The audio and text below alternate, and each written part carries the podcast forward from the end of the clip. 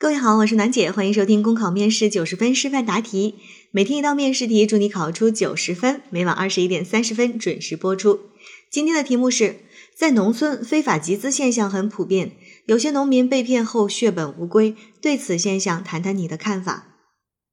审题先审尾，让你谈看法，这是一道综合分析题，谈的是对什么事儿的看法呢？说的是农村非法集资现象很普遍，农民被骗的血本无归。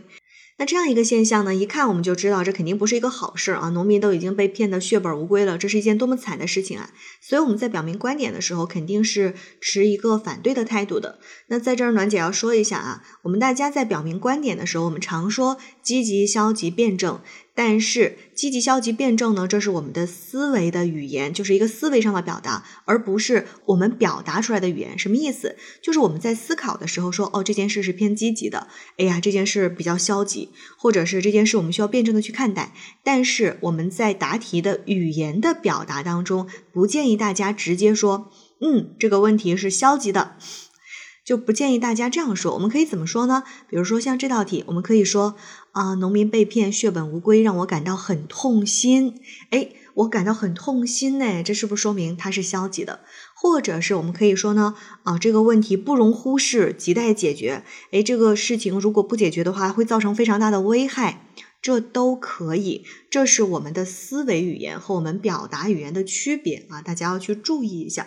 因为如果你在考场上，你直接说。积极、消极、辩证，考官就会觉得你答题非常的模式化。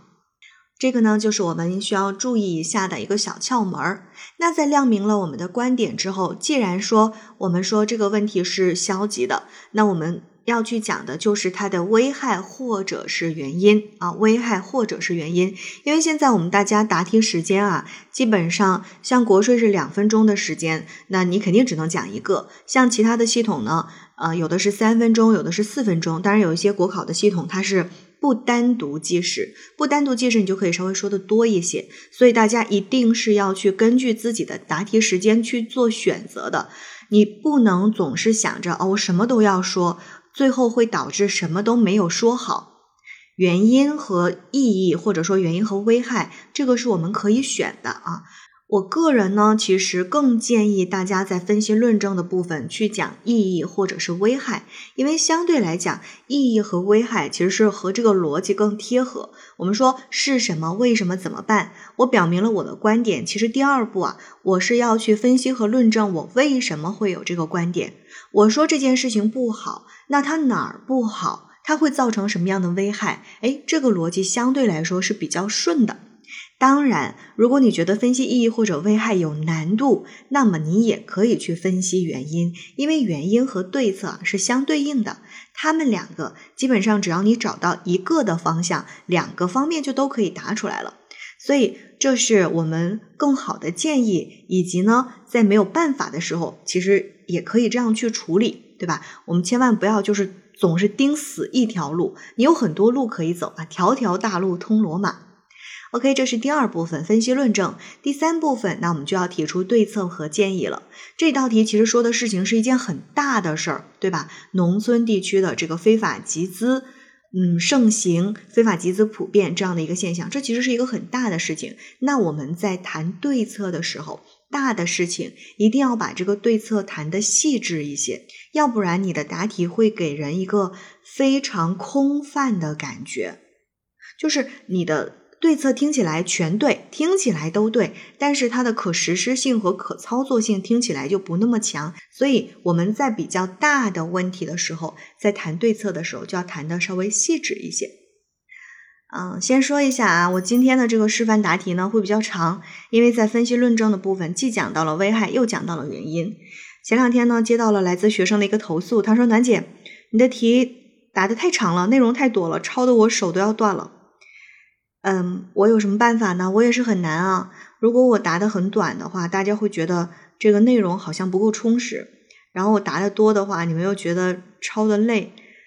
我太难了，我是不是又在节目里面告状了？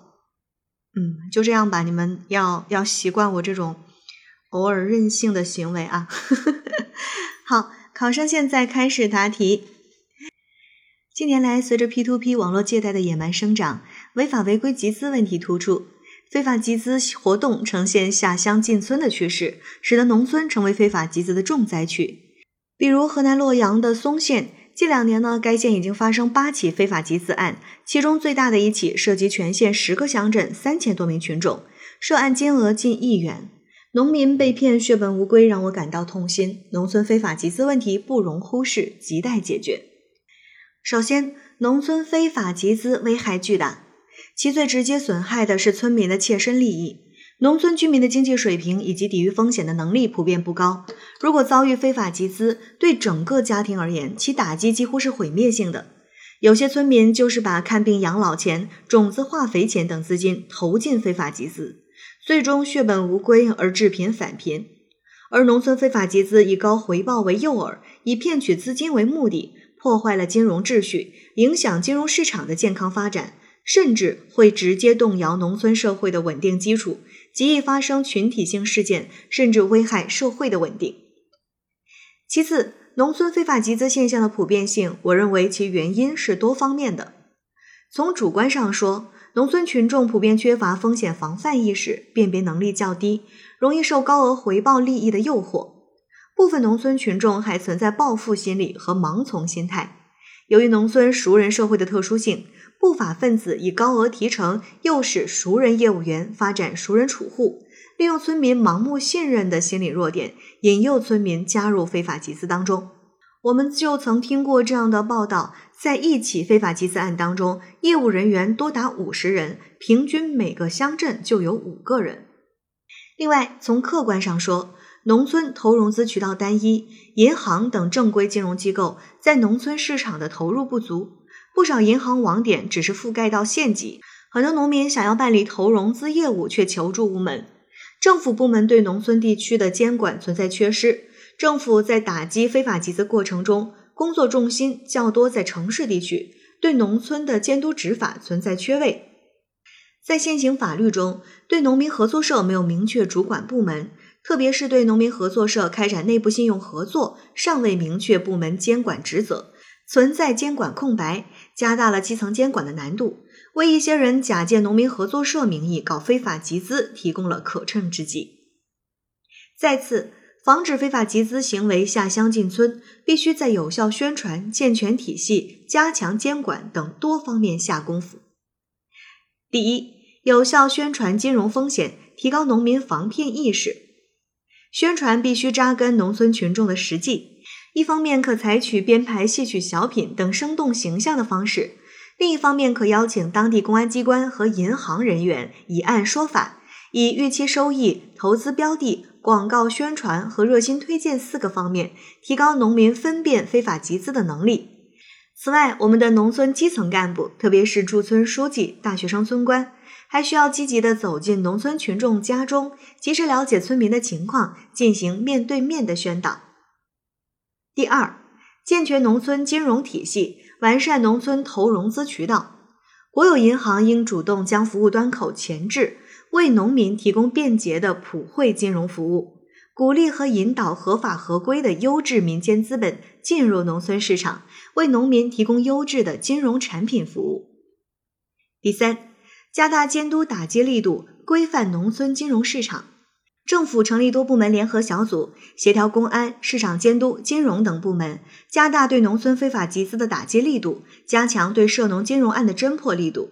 对于农民合作社等合法组织，农业行政部门、市场监管部门应及时立法规范，严格进行监管，防止合作社成为坑农害农的工具。最后，天上不会掉馅饼，一夜暴富不可行，投资不能太大意，高额返利要当心。只有维护好农村群众的利益，才能有助于乡村振兴战略的发展，实现农民富、农村美。考生答题结束。好了，今天的内容就分享到这儿。广西的同学添加微信幺八零零七七幺幺幺八幺，了解更多考试内容。我是楠姐，明天见。